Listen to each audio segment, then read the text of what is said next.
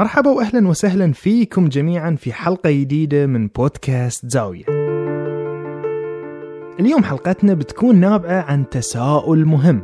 في قعدة من القعدات تساءلنا أنا وصديقي إلى أي حد ممكن يوصل العقل البشري في الخيال؟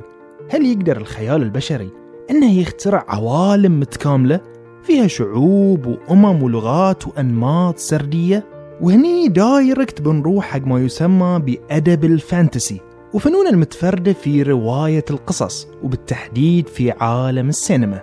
هذا هو موضوع الحلقة اليوم والإجابة عليه راح تودينا إلى شخصية من أهم الشخصيات الأدبية وبالتحديد في فئة ال fantasy. واللي استفادت منها السينما خير استفادة في تاريخها الحديث.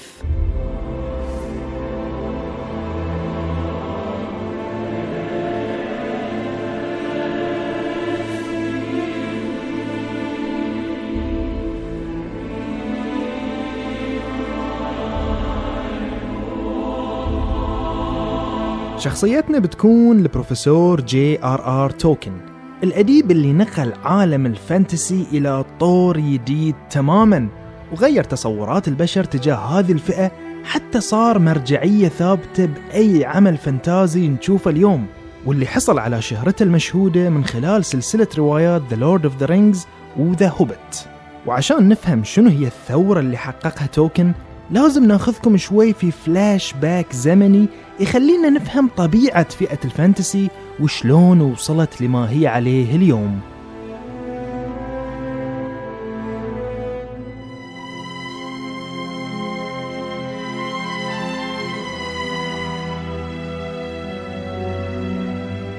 فئة ال fantasy هي بشكل موجز عبارة عن تناول للواقع بشكل غير مألوف وهو من حيث الأدب نمط يعتمد بشكل رئيسي على الخيال منبثق من الفلكلورات الشعبية والميثيولوجيا وغيرها طبعا من الأمور السحرية والخارقة في بناء ومعالجة الشخصيات. ترجع أصول فئة ال fantasy إلى مجموعة من القصص اللي لها علاقة بعالم الأساطير أو مثل ما نقول الميثيولوجيا مثل إلياذة هوميروس وقصص الملك آرثر. كانت هذه القصص موجهة بالدرجة الأولى للأطفال كوسيلة للهروب من الواقع. علاوة على كونها تخدم أهداف أخلاقية وتؤدي إلى قيم تربوية محددة. وأغلب هذه القصص كانت تعتمد في البداية على نمط اعتيادي بدون أي تفاصيل وقصص متوقعة نادرا ما يكون فيها أي عمق للشخصيات والعوالم بحيث أنها محدودة في الصراعات وأخلاقياتها كانت دائما ميالة للخير فقط. حتى أسلوب السرد فيها كان قليل الشاعرية ومستوحاة دائما من الأدبيات الكلاسيكية اللي تستند على ثنائية الخير والشر لأنها أولا وأخيرا كانت موجهة للأطفال وكل أمة كانت تمتلك أساطيرها الخاصة. ومن أهمها الميثولوجيا الإسكندنافية والإنجليزية القديمة أو بين قوسين الأنجلو ساكسونية اللي كانت تحتوي على المخلوقات الفلكلورية والسحرية مثل التنانين ومخلوقات ال elves وال trolls وال dwarves. وكانت هذه الشخصيات مصدر إلهام للعديد من المؤلفين والمنتجين والموسيقيين والرسامين وغيرهم من الفنانين والأهم منهم كلهم هو البروفيسور تولكين اللي بيكون نقطة الارتكاز الرئيسية لحلقتنا اليوم.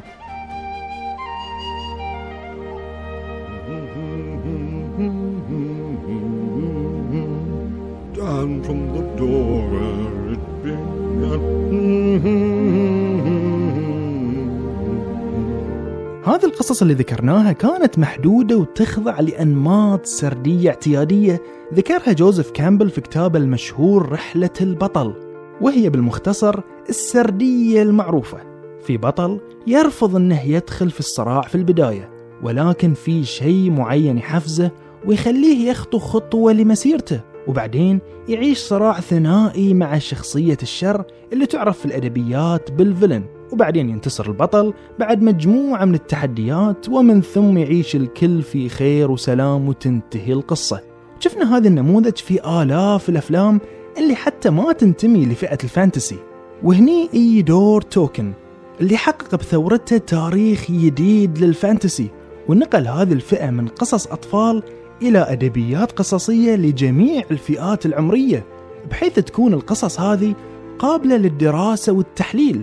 ومن أبرز خواص أدبياته عمق الشخصيات والصراعات الداخلية النفسية فيها وإضفاء بعد قومي في كل شخصية بالإضافة إلى الصبغة الشاعرية في الكتابة واعتبار الطبيعة مقوم أساسي لولادة طابع الخير في الشخصية وطبعا ناهيك عن الثراء التاريخي للعوالم والأمم في عوالمه لدرجة أنك تحسها عوالم واقعية من دقة بناء التفاصيل الاجتماعية والثقافية بالإضافة إلى موسوعية هذه العوالم وحدودها الجغرافية الضخمة جدا. والأكثر عبقرية من ذي كله أنه ابتكر لغات مستقلة وبنى على هذه اللغات أعراق وقوميات تتميز بعدد من الخواص الثقافية والاجتماعية. وهني العبقرية في الموضوع. لاحظوا أنه ما اتبع التسلسل الطبيعي بحيث أنه يشكل شخصياته وبعدين يبتكر لهم لغات. بالعكس اللي سواه أنه ابتكر هذه اللغات ومن خلال سمات ثقافية معينة فيها رسم هوية الشخصيات والقوميات والأعراق امتدادا للميثولوجيا البريطانية اللي اختفى جزء كبير منها وأراد هو إحيائها بتصوره الخاص.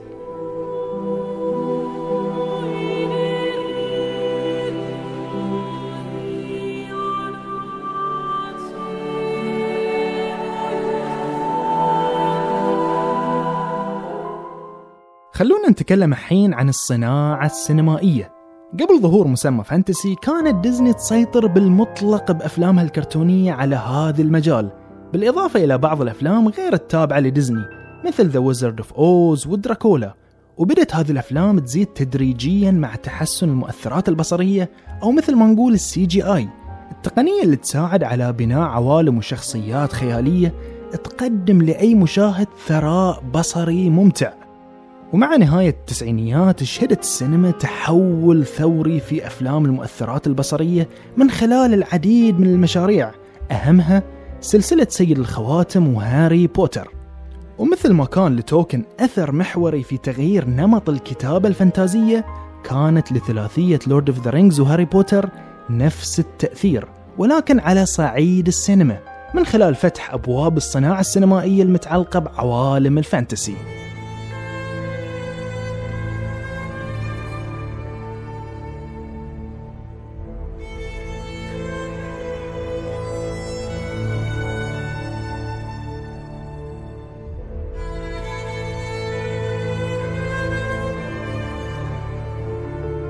وخلال تاريخ السينما الحديث كنا على موعد مع أبرز وأشهر ثلاثة أعمال fantasy Lord of the Rings وهاري بوتر بالإضافة إلى مسلسل Game of Thrones هالثلاثة أعمال رفعت سقف الصناعة الفانتازية إلى آفاق جديدة من حيث رواية القصة وثرائها بالإضافة إلى المؤثرات البصرية وشمولية العوالم وبنائها الدرامي.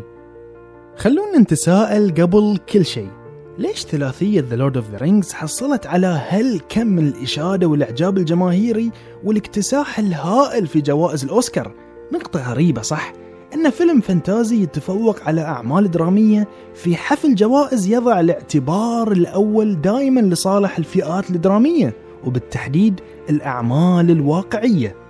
أهم عامل في الأفلام واللي ساهم بتفوق ثلاثية Lord of the Rings على العديد من الأعمال الدرامية اللي نزلت ذاك الوقت المعالجة الدرامية للشخصيات وتناول معضلة الخير والشر بطريقة في غاية من الإعجاب بحيث أن الخاتم في الثلاثية يمثل ركيزة الشر المطلق وبناء الصراع الذاتي في كل شخصية راجع لمحور الفيلم اللي هو الخاتم والأفلام بالرغم من أنها فانتسي ولكنها ما تعتمد على تشكيل معين للشخصية لأن كل شخصية تكون في الواقع مخيرة في كل قراراتها تماما وكل شخصية محاطة بالرغبات البشرية المعتادة مثل الطمع وحب السيطرة والقوة والتملك.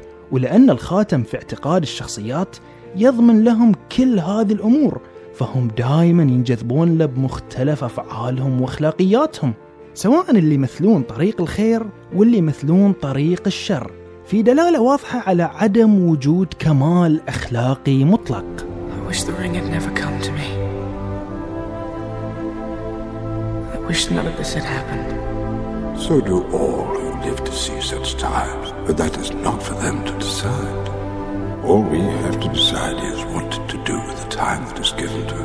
الثلاثية مليئة بالصراعات الذاتية والثنائية. وهذه راجعة أولا وأخيرا إلى ثراء المادة الأدبية اللي اقتبس منها العمل. عندنا الكثير من الأفلام السينمائية المقتبسة عن أعمال روائية اللي كانت تحاول دائما تبني صراعات ذاتية ولكنها تفشل. وفشلها بالدرجة الأولى عائد إلى فقر وضعف بناء الشخصية على الصعيد الأدبي وفاقد الشيء مثل ما نعرف لا يعطيه. وبنهاية قصة Lord of the Rings ما شفنا الاعتيادية الموجودة في قصص ال fantasy. بحيث مو بكل شخصيات الخير عاشت بخير وسلام وإنما الكثير من هذه الشخصيات ما زالت تعيش آلام رحلة الخاتم. مثل فرودو اللي اضطر إنه يطلع من ال Middle-earth عشان يتعايش مع نفسه بعد ما تأثر نفسيا وجسديا بسبب الخاتم ورحلة الخاتم.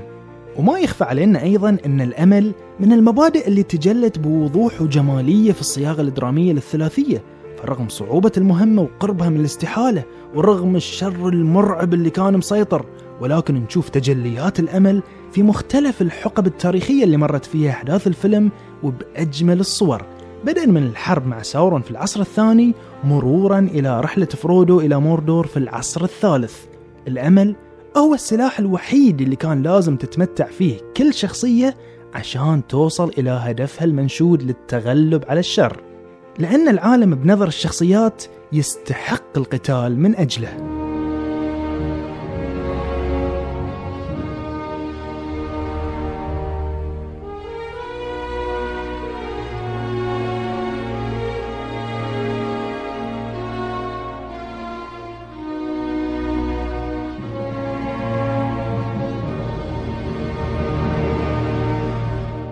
ولا بد من الإشارة إلى بيتر جاكسون مخرج The Lord of the Rings اللي أول ما قرر يصنع الثلاثية التزم التزام كبير بالمادة الأدبية لدرجة أنه رجع للهوامش اللي كتبها تولكن في كتبه وكان وفي جدا للبناء الدرامي لدرجة لو لاحظنا في بداية الفيلم فهو يرجع للأصل التاريخي للسرد عشان يثبت أركان عالم أفلامه بشكل متماسك. وفق منهج توكن مو بنفس ما هو يحب. وهذه دلالة على إخلاصه الكبير للمرجعية الأدبية المكتوبة والسبب رئيسي لنجاح السلسلة خلونا نسمع بيتر جاكسون شي يقول عن أهمية التأصيل التاريخي للأفلام بمثل ما يا في الروايات I said, look, we've been given the job of making the Lord of the Rings, but I want to from this point on, I want to think that Lord of the Rings is real, that it was actually history, that these events happened. And more than that, I want us to, to imagine that we've been lucky enough to be able to go on location and shoot our movie where the real events happened. واللي ساعد أكثر على إظهار سمة الواقعية البصرية للمشاهدين هي اللوكيشنات التصويرية؟ بحيث أن بيتر جاكسون أصر على تصوير الثلاثية في مواقع تتسم بنفس خواص عوالم السلسلة الأدبية. نفس الجبال والمساحات الخضراء الشاسعة والغابات. والأهم من ذي كله إنه بنى Hobbiton من الصفر اللي هو موطن مخلوقات ال Hobbits اللي تحول لاحقا إلى معلم سياحي نيوزيلندي يزوره الملايين حول العالم. ومن أبرز العوامل اللي ساهمت في صناعة الموسوعية الضخمة للثلاثيه موسيقى المايسترو هاورد شور اللي كان أساسا من المهووسين بكتب تولكن واللي كبروا وتربوا على قصصه بحيث كان هالعالم already في مخه قبل لا يقدم له عرض التأليف الموسيقي للثلاثية. هاورد شور صنع موسيقى شاملة للعالم وأي شخص بيطلع على ألبوم الأجزاء الثلاثة راح يكتشف كمية التفاصيل اللي كانت تشغل مخه وقت التأليف لدرجة عنده تصريح جميل جدا يقول فيه أني وقت التأليف كانت الكتب ما تفارقني وكانت دائما على طاولتي. بفضل هالمجهود الموسوعي الموسيقي قدر هاورد شور لاحقا إنه يخطف ثلاث أوسكارات بكل جدارة واستحقاق.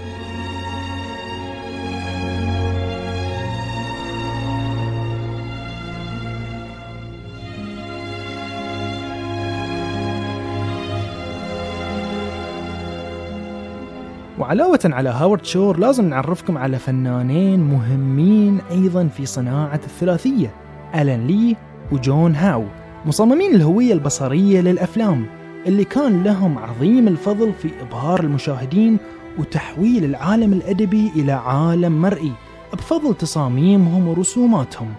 وللأمانة ألان لي هو اللي فرض أسلوبه على المخرج بيتر جاكسون في تشكيل صور العالم. مثل تصاميم الأبنية والأبراج والأزياء. وعشان تشوفون أصول تكوين هالعالم بصريا أنصحكم بالاطلاع على كتاب ألان لي The Lord of the Rings Sketch Book والحرص على شراء الروايات بالنسخ المرسومة لألان لي. وفي الحقيقة ألان لي شخصية underrated وايد. لأن رسوماته مو بس وضعت حجر الأساس البصري للفيلم وإنما حتى كانت حجر أساس لبعض المشاهد في التصوير من ناحية الزوايا والأطر واللي استند عليها المصور أندرو ليزني في بعض المشاهد الخالدة للفيلم واللي أيضا فاز بأوسكار أفضل تصوير على إنجازه في الجزء الأول.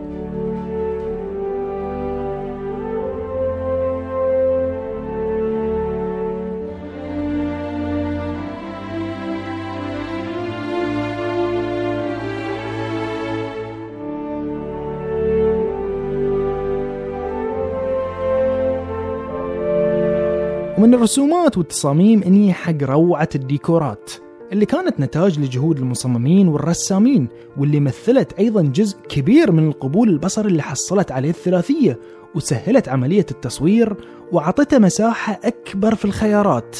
وهذه كلها جهود مشتركة من جميع طاقم العمل اللي يحسب لهم إنهم اشتغلوا بس على تحويل العالم الأدبي إلى سينمائي في فترة امتدت لثلاث سنوات. تخيل إنك تعد مشروع لمدة ثلاث سنوات ويكون بس تحويل عالم من العوالم الأدبية إلى سينمائية سواء كسكتشات وتصاميم ومعالجات درامية وصراعات. واللي ساعد على نجاح هذا الإنتاج الضخم هو أن كل طاقم العمل يشتركون في شيء واحد اللي هو عشقهم وحبهم الكبير لهذا العالم واللي يقدر عددهم تقريبا ب 25 ألف شخص.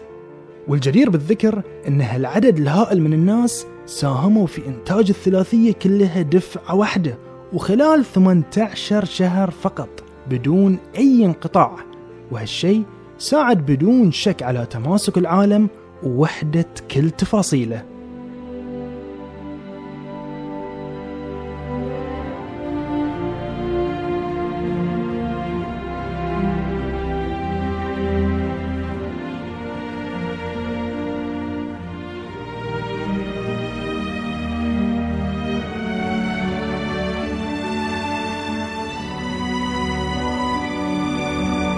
في الحقيقة عالم The Lord of the Rings عالم كبير جدا ومتشعب بالعديد من التفاصيل.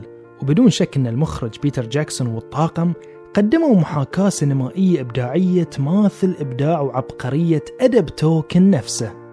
كان هدفنا الأول والرئيسي في هذه الحلقة نوضح لكم أبرز معالم وملامح فن ال fantasy وأنه فن ما يرتكز على الإبداع الخيالي بس وإنما له أوجه إبداعية كثيرة جداً.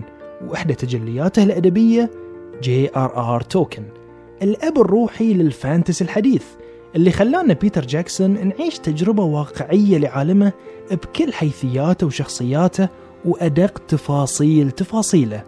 وقبل نهاية الحلقة عشان تستشعرون موسوعية عالم وخيال تولكن وشلون صار عالم The Lord of the Rings ننصحكم برواية The Silmarillion بنسخة رسومات تيد ناسميث الرواية اللي تتكلم عن أحداث ما قبل Lord of the Rings وشلون تأسس العالم. بدءا من العصر الأول للقصة وصولا إلى العصر الرابع اللي هو عصر ما بعد أحداث Lord of the Rings شكرا جزيلا على استماعكم وشكرا على وقتكم. ولا تنسون تعطونا رأيكم في الحلقة على حسابنا في انستغرام زاوية دوت بودكاست وتشاركونها كل شخص مهتم بعوالم الفانتسي. على أمل اللقاء بكم إن شاء الله في مناقشة الحلقة. تقبلوا تحيات فريق العمل. سلام.